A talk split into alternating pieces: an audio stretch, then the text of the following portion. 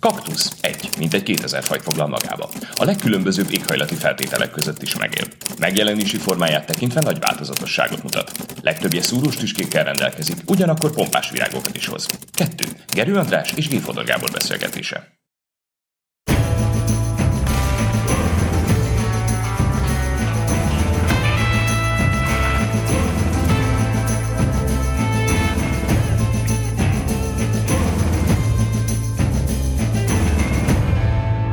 Régen találkoztunk, aminek az az oka, hogy a kaktusz, ami eredetileg ugye aztán kéthetes váltásban került adásba, most hónapos gyakorisággal fog jelentkezni, aminek nem az az oka, hogy ne lenne mondandónk. Konfliktus van közöttünk. Ne, hanem az az oka, ami nagyon leegyszerűsítve úgy jellemezhető, hogy pénzügyi nehézségek vannak, ugye ez felvétel, pénzbe kerül, és hát úgy döntöttek az illetékesek, hogy megritkítják ezt a lehetőséget, élve azzal a takarékoskodási kerettel és lehetőséggel, amit egyébként a magyar állam minden területen megpróbál érvényesíteni. Ez persze arról szól, noha egy, ez egy kis példa, hogy nagyjából egy hónappal ezelőtt, amikor arról beszéltünk, hogy mi vár az országra, azt prognosztizáltuk, hogy sok nehézség vár az országra. Ehhez nem kellett nagy ész, köztünk szólva, tehát nem dicsérem magunkat, noha az öndicséret az egy nagyon fontos dolog, annyira fontos, hogy mondani szokták, hogy nem szabad másra bízni. Ez jó mondat. Igen, tehát ez is arról szól, ez kicsiben ez a kaktusz történet, hogy nagyon sok nehézség van az országban, nagyon sok probléma van, aminek csak egy jele az, hogy most a kaktusz ritkábban jelentkezik. És arra gondoltam, hogy beszéljük azt meg, hogy ezt a sokirányú nehézséget, ezt hogy kezeli a politikai hatalom, nevezetesen a kormány, és hogy kezeli az ellenzék, amelyik mégiscsak abban a helyzetben van, hogy viszonyulnia kell ehhez. Hát azzal se kockáztatunk sokat, ha azt mondjuk, hogy még nehezebb idők jönnek. Ez is, ehhez se kell sok ész, tehát ez ki lehet olvasni a jelekből. Általában, amikor nehéz idők jönnek, azok kiózanítóak szoktak lenni. És én azt tapasztaltam eddig, hogy amikor nehéz idők jönnek és kiózanító idők, akkor a mát kell megnyerni. És olyan politikát kell csinálni, ami a mának szól, az biztosítja, hogy ma megnyertük a szerdát, holnap meg megnyerjük a csütörtököt. És ezt leszokták becsülni, ezt a politikát. Pedig lehet, hogy a kormányzás leglényegéhez vezet minket. Meg lehet nyerni a tegnapot, de ezek szerintem ideológikus viták, meg a jövőt, én a kommunistákat, meg a zöldeket is ide sorolom, de amikor a mát kell megnyerni, akkor végül is az nekem arról szól, hogy közelebb kell lépni az átlagemberhez, a hétköznapokhoz. És persze a kormányzást mindig el kell emelni egy kicsit a földtől, de én azt gondolom, hogy már a Covid is erről szólt, de a háború kínálta szükséghelyzet is arról szól, hogy egész egyszerűen pragmatikusnak kell lenni, meg kell próbálni segíteni az embereken. Itt azonban vannak korlátok. Tehát az, hogy Magyarország nehéz helyzetben van, ez nem a teljes megfogalmazás, mert nem csak Magyarország van nehéz helyzetben, hanem egész Európa nehéz helyzetben van. És a, a kor, az eszközök is korlátosak. Tehát nem lehet mindent megtenni, nem lehet mindenhol segíteni, nem lehet mindenkinek segíteni, és ez azt is jelenti, hogy szelektálni kell, döntéseket kell hozni, áldozatokat kell elvárni az emberektől. Ez egy nehéz műfaj. Ilyenkor általában a kormányok nehéz időszakba kerülnek, akár bele is lehet bukni. És ezért érdekes a kérdésed, amit mondtál, hogy nézzük meg a kormányt, meg az ellenzéket, mert egy ilyen helyzetben, amikor nehéz idők jönnek, hát a mindenkori ellenzéknek profitálnia kellene a helyzetből. Legalábbis azt az indulatot, ami termelődik az emberekben, azt a saját maga hasznára kellene fordítania. De én amit látok a számokból, Magyarország egy atipikus esete ennek a történetnek. Tehát a kormány stabil, a belévetett bizalom stabil, az ellenzék viszont nem tud politikai profitot húzni ebből a történetből. Szerinted mi lehet ennek az oka? Gábor, hát te most nagyon gyorsan rátértél a, hát, a, igen, az ellenzékre.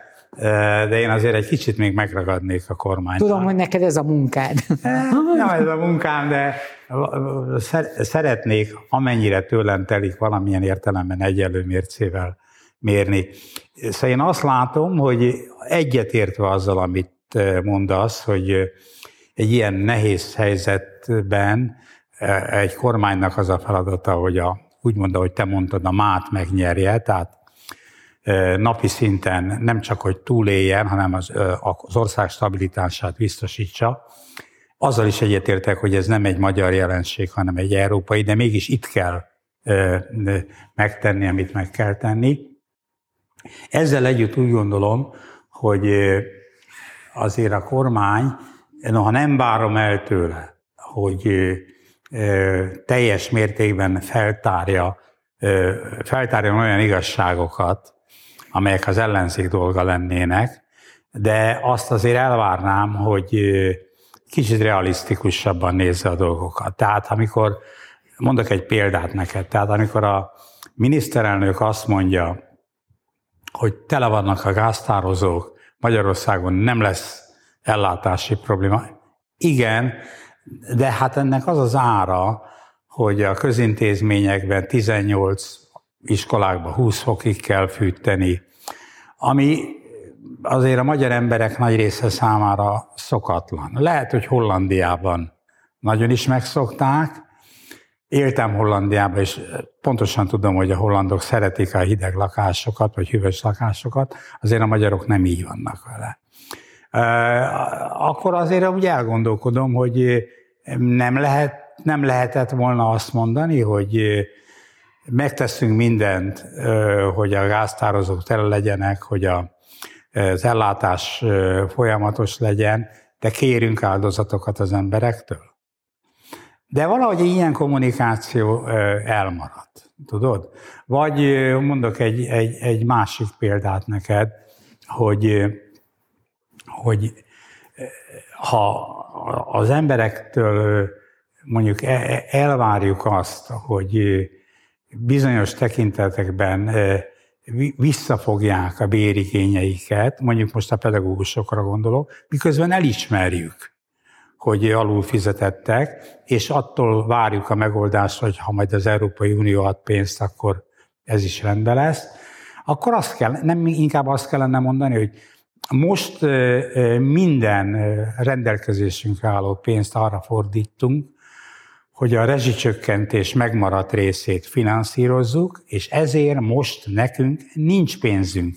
Egy ilyen egyébként nagymértékű, már összegében nagymértékű áremeléshez. Tehát miért nem lehet egy kormánynak adott esetben megértő, a lakosság megértését kérve, de a helyzetet reálisan ábrázolva valami fajta olyan viszonyt kialakítani egy ilyen helyzetbe, ami hitelesebbé válik, hogy nem azért nem csinálják, mert gonoszok, hanem azért nem csinálják, mert most nem ilyen a helyzet.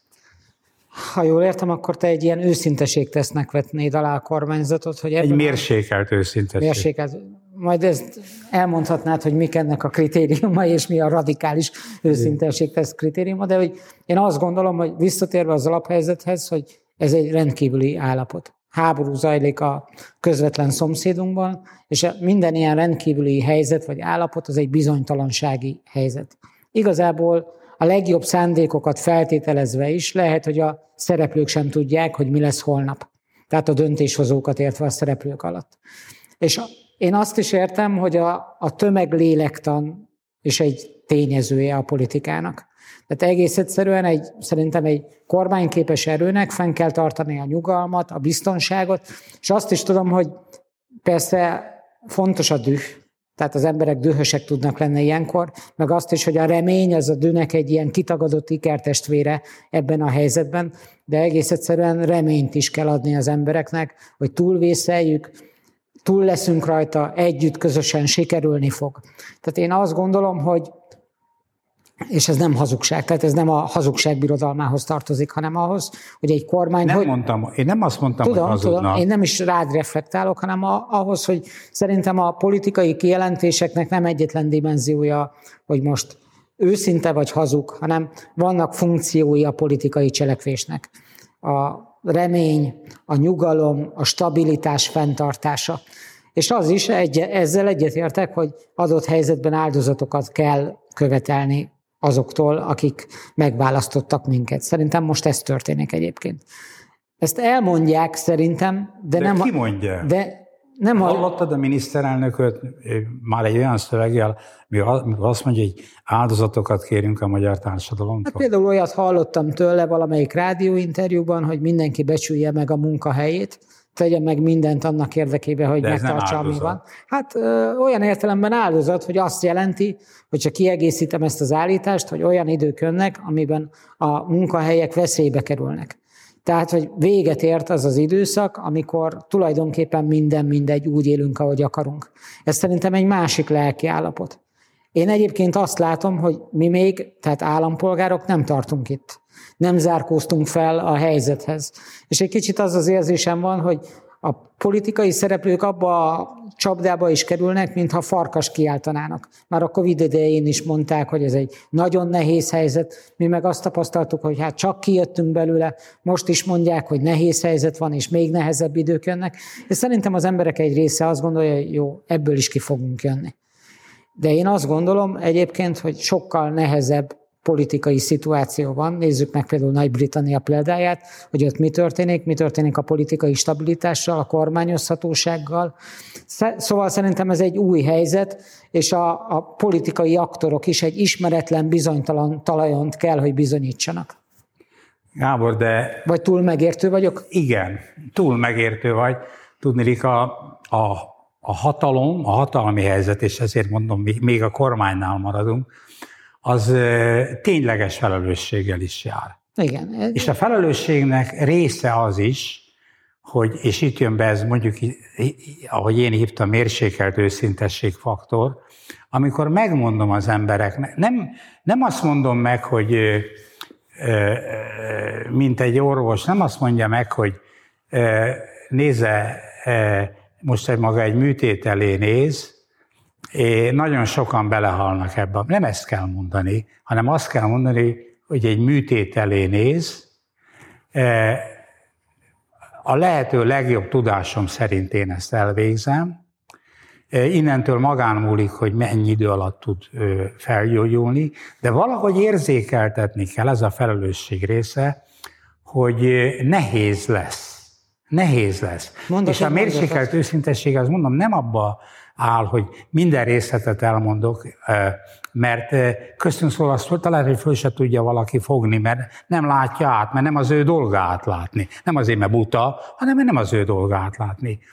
De azért mégiscsak kellene olyanokat mondani, ami arra utal, hogy ebben és abban nehézségek lesznek. Mondok egy példát, ugye itt van a pedagógus bér kérdése, de végül is azt mondod, hogy az a helyzet, hogy nincs pénz. Most erre nincs pénz. Igen. A miniszterelnök a parlamentben azt mondta, hogy ha jön uniós forrás, akkor annyival és annyival fogják évente megemelni, Igen. ahogy azt bejelentették a kormányinfon.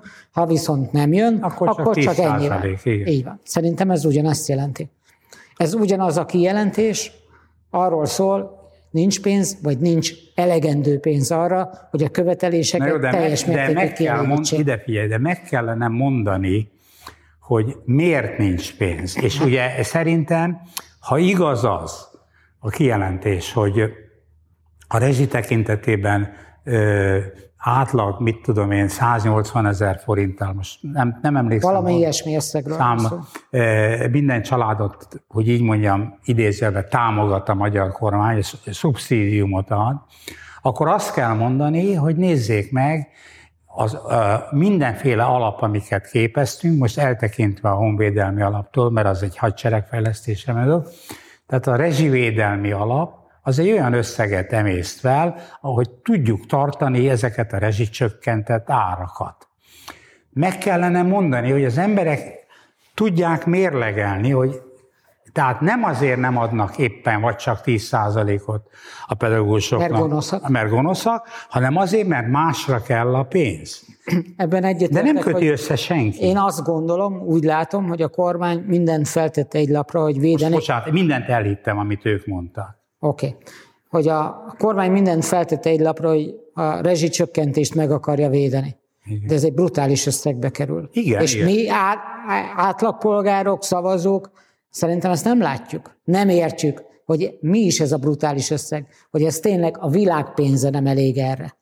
És ha egy kormány ta, akarja tartani ezt a pozícióját, akkor bizony nem jut mindenre. És szerintem ez valóban nincs elmondva, valóban nem teljesen érthető, hogy azért nem jut erre, arra, meg amarra, mert amit egyébként tartani akar, arra a világpénze nem elég, de ez minden háztartásnak segít. Neked is, nekem is. Igen.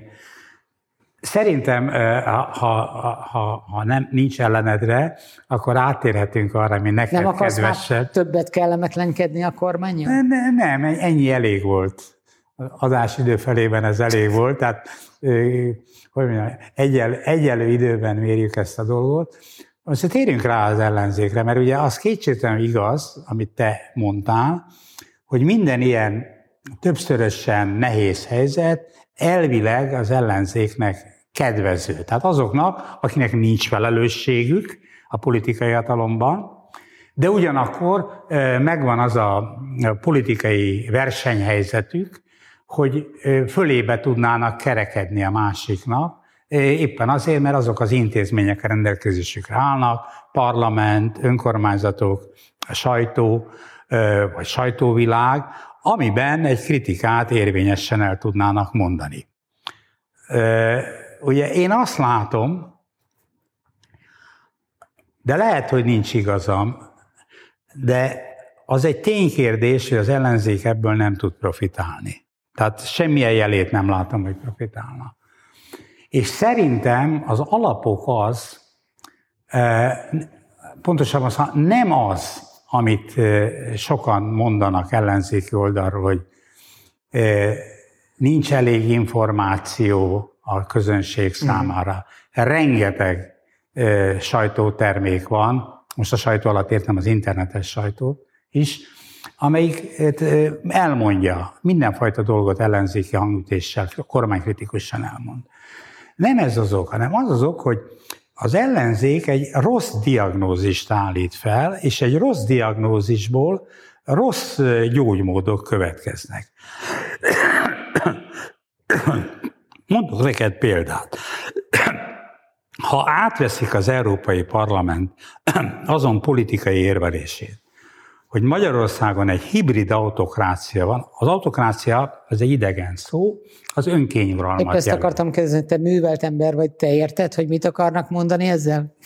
Nem, ez egy, hogy mondjam, ez egy szürreális. Szerintem azt akarják mondani az anyátok, de Igen. ez jött ki. De az autokrácia szó szerint önkényuralmat, vagy egyeduralmat jelent. Na most, aki Magyarországon él, feltéve, ha nem teljesen elbuborékosodott, tehát egy, egy kis valami ellenzéki buborékban él, akkor nem egy életélménye az, hogy Magyarországon valaki nem tudja elmondani a véleményét. És ha megnézi tényleg a, a sajtóvilágot, hát minden, mindenfajta véleménnyel találkozhat. Kritikai véleménnyel is. Az nem egy szólás, hogy ha Magyarországon autokrácia van, tehát önkényuralom van, akkor nem lehet tüntetni, nem lehet, mindent lehet. Mindent lehet. Tehát rossz a diagnózis. Tehát ha nem élményszerű ez a diagnózis, akkor rossz. A másik ilyen alapdiagnózis, hogy a magyar társadalom exponenciálisan szegényedik. Hogy itt a szegények eldorádója van, ma abban az értem, hogy topzóna. Na most ehhez képest azért az elmúlt évtizedekben kialakult egy nagyon masszív magyar középosztály, és egy nagyon masszív, ez még a Kádár rendszerből öröklődött, egy nagyon masszív magyar kispolgárság. Nem ugyanaz az élethelyzetük. De nem arról szól a történet, hogy napi szintű probléma lenne a, mondjuk így az éhezés. Tehát ha a, egy ellenzéki magatartás ezekre a premisszákra építi magát, akkor értelemszerűen olyanokat tud mondani, ami a választóközönség jelentős része számára életidegen. Mert mit jelentene a választóközönség számára a több demokrácia? Hát most akkor legyen még három-négy ellenzéki kormánykritikus sajtóorgánum? Vagy még három-négy árnyék kormány? Vagy még három-négy árnyék kormány? Mit jelentene az, hogy, hogy tombol a nyomor Magyarországon? Amikor nem életélmény, tehát kétségtelen sokan nehezen élnek, de nem életélmény számukra ez. Nem egy milliós, vagy több milliós nagyságrendű ö, ö, csoportot ölel át, mert élnek az emberek városokban, vidéken, mindenfajta létviszonyok között. Persze van, aki szerényebben, van, aki jobban, de nem, nem az az életélményük, hogy kvázi forradalmi erejű megváltás kell. Na most ebből az következik, hogy az ellenzék a legradikálisabb hangja, aki fölvette ezt a radikális pozíciót, abszolút szélsőségessé vált. Ez a DK. Igen. Mindenről Orbán tehet, aki egy rongyember, ha ő nem lenne, őt kihívta, akkor itt egy Kánaán lenne. Tehát nyilván ő tehet a, a, magas energiaárakról, ő, ő tehet az mindenről ő tehet. És ez nem működik így. Ez is életidegen. Tehát ezért mondom, rossz gyógymód következik egy rossz helyzetérzékelésből. Ha jól érzékeltem, akkor te a tartalmi politikáról beszéltél, Igen. Tehát, hogy mi a helyzet, mi a diagnózis. De szerintem van még egy ilyen lényege, lényegi összetevője annak, hogy miért nem tud a baloldal profitálni ebből a helyzetből. Hát a hitelesség, hogy ki mondja. Itt te már említetted a DK-t, meg Gyurcsányt, alapvetően nem tudnánk szereplőket megnevezni a baloldalon, akik potens szereplőnek bizonyulnak, és mindig visszajukadunk ahhoz a szereplőhöz, aki szerintem világrekordel. Tényleg 2007 óta 70% fölött van az elutasítottsága, és máig meghatározó tényezője annak az erőnek, amely alternatívát akar megfogalmazni a kormányjal szemben. És e, ebből ered az a szürreális következtetés, hogy itt van egy válsághelyzet. Tényleg az ember kinyitja az ablakot, bemegy a boltba, szétnéz, és azt látja, hogy mindennek az ára nő. Tehát az emberek dühösek kellene, hogy legyenek. Ezt a, ez a düh, ez mindig egy alapanyag a politikai mozgalmak számára.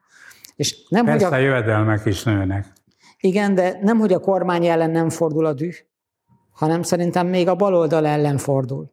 Azt mondják, hogy itt vannak ezek az emberek, akik már sokszor eljátszották az esélyét annak, hogy itt kormányváltás legyen, tehát nem tudják becsatornázni az elégedetlen hangokat, és még mindig itt vannak, még, mond, még mindig mondják az eszetlen hülyeségeiket, és akadálya annak, hogy egyébként létrejöjjön Magyarországon egy váltógazdálkodás, vagy legalábbis megjelenjen egy politikai alternatíva. Tehát furcsa módon maga a kormányjal szemben kritikus erők lesznek dühösek arra a politikai erőre, amelyet, amelyet fel kellene, hogy ruházzanak a képviselettel. Úgyhogy szerintem ez egy olyan képlet, amiből én az ellenzéki politika számára rövid távon nem látok kiutat. Ezért van azt szerintem, hogy ugyan egy hónap telt el az elmúlt kaktusz óta, de itt a műsor előtt itt vigéckedtünk, hogy miről beszéljünk, mert semmi sem történik a dolgok be vannak fagyva, minden be van merevedve, és szerintem egyébként a kormány helyesen jár el akkor, amikor azt mondja, hogy 20-as pulzus, nem kell rohadni, nem kell ostobaságokat csinálni, a dolgok majd kiforják magukat, és egyébként ész, észnél kell lenni, hogy figyelni kell arra a szituációra, hogy mi történik. Ezzel szemben a baloldalt én nem látom még a pályára se feljönni nem fogalmaznak meg olyan javaslatokat, amelyek beindíthatnák a politikai folyamatot, amelyek kép, képesek lennének agregálni a szavazatokat. Itt volt ez a pedagógus tüntetés az elmúlt egy hónapban, ami tulajdonképpen... Bocsánat, rám, egy, egy pillanat hadd Persze. Itt is a hamis diagnózis. Ugye azt mondták sokan ellenzék oldalról, hogy a, hogy a magyar közoktatás úgy összeomlott. Így van. Na most ez egy szürreális állítás, működnek az oktatási intézmények, járnak a gyerekek iskolába, vannak tanórák, nem omlott össze. Rengeteg problémája van. Rengeteg problémája. Mint minden e, ilyen nagy rendszernek. Minden javítható. De nem omlott össze. Tehát ha én azt állítom, hogy összeomlott, onnantól gyakorlatilag a buldózer marad. Akkor el, el kell takarítani. De nem kell eltakarítani. Hát éppen arról szól a történet, hogy értéket kell őrizni. Tehát ami, meg, ami jó belőle, azt kell megfuttatni, azt kell tökéletesíteni. Tehát ne, nem, nem jó ö, ö, gyó, gyógykúra adódik egy hamis állításból. Bocsánat. Igen, lehet, hogy ez ahhoz kapcsolódik, amit akartam mondani, hogy itt a politikai tudással is probléma van. Tehát, hogyha nem sikerül olyan elrugaszkodási pontokat megfogalmazni az ellenzék számára, amiből meg tudja jeleníteni, hogy ő alternatíva, amit aki és ami mondja, az a hitelességi kritériumoknak megfelel, és képes energiát maga mögé gyűjteni, mert én úgy látom, hogy a pedagógus tüntetések is megrekedtek, megdermettek, egy zárványban vannak, tehát nem lesz eszkaláció, ezt akarom mondani, akkor ott lényegi és alapvető problémák vannak a politikai erőtérben az ellenzék alternatíva állító képességével. És egyébként szerintem ez nem feltétlenül jó a kormánynak. Már többször beszéltünk arról, hogyha lenne egy partnernek minősülő ellenzék, akivel együtt lehet működni, meg lehetne osztani a felelősséget, be lehetne őket vonni a játékba, hívjuk csak játéknak azt, hogy mondjuk itt politikai döntéseket kell hozni. Szerintem az a kormánynak is segítene, de hát azért a többség nem vállalhat felelősséget, hogy ilyen ellenzék van. Tehát itt szerintem az ellenzéknek a problémái nem kívül keresendők a, hogy a Fidesz visszaél a hatalmával, hogy felborította a média egyensúlyt, hogy nem tudom én, nincs demokrácia, hanem akkor hibrid autokráciában kell tevékenykedni az ellenzéki politikusoknak, hanem az ellenzék problémái belsők, belül vannak. Nekik kellene kihordani ezt a kérdést. Hát igen, mert azért köztünk szólva, azért nem lehet felelőssé tenni egy kormányt, hogy hogy milyen az ellenzéke. Tehát sok mindenért felelős a kormány, ugye beszéltem én is előbb a felelősségről, de azért nem felel, hogy milyen az ellenzéke. Ő nekik ezt maguknak kéne kidolgozni önmagukból. De nekem az jut eszembe, tudod, hogy lehet, hogy vissza kellene nyúlniuk nekik egy bizonyos értelme egy reformkori tradícióhoz, ez a, amit Kossuth úgy hívott annak idején, hogy érdekegyesítés. Mert én az ellenzéknél azt látom, hogy mindig van egy nagyon hangos, egyébként a maga világában radikális kisebbsége, és mindig ahhoz akar idomulni. Miközben a, a többség számára ez, mondom, nem életélmény.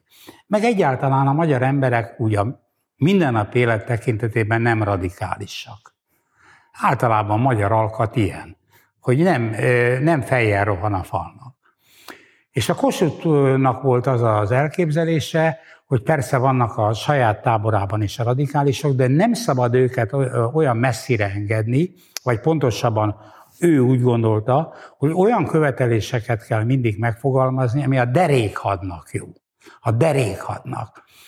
És én azt látom, hogy ma az ellenzék egyes részei, azok a, a saját radikálisaik fogjává váltak. És szerintem ez is egy ok arra, hogy nem tudnak ötről hatra jutni. Érintkezik azzal, amit akartam mondani, hogy elit probléma van az ellenzéknél. Én azt látom, hogy a kormányal kritikus választók leszakadnak az ellenzéki politikai elitről, tehát nem követik azt az irányvonalat, mert valahogy józanabbak, közelebb állnak a hétköznapi valósághoz, és paradox módon szerintem ez rendszer stabilizáló erővel bír. Mert tulajdonképpen ezek az emberek, még ha morognak is Orbánra, de bekonszolidálódnak a rendszerbe. És az ellenzéki politikai elit pedig ott marad bénakacsaként a politikai arénában.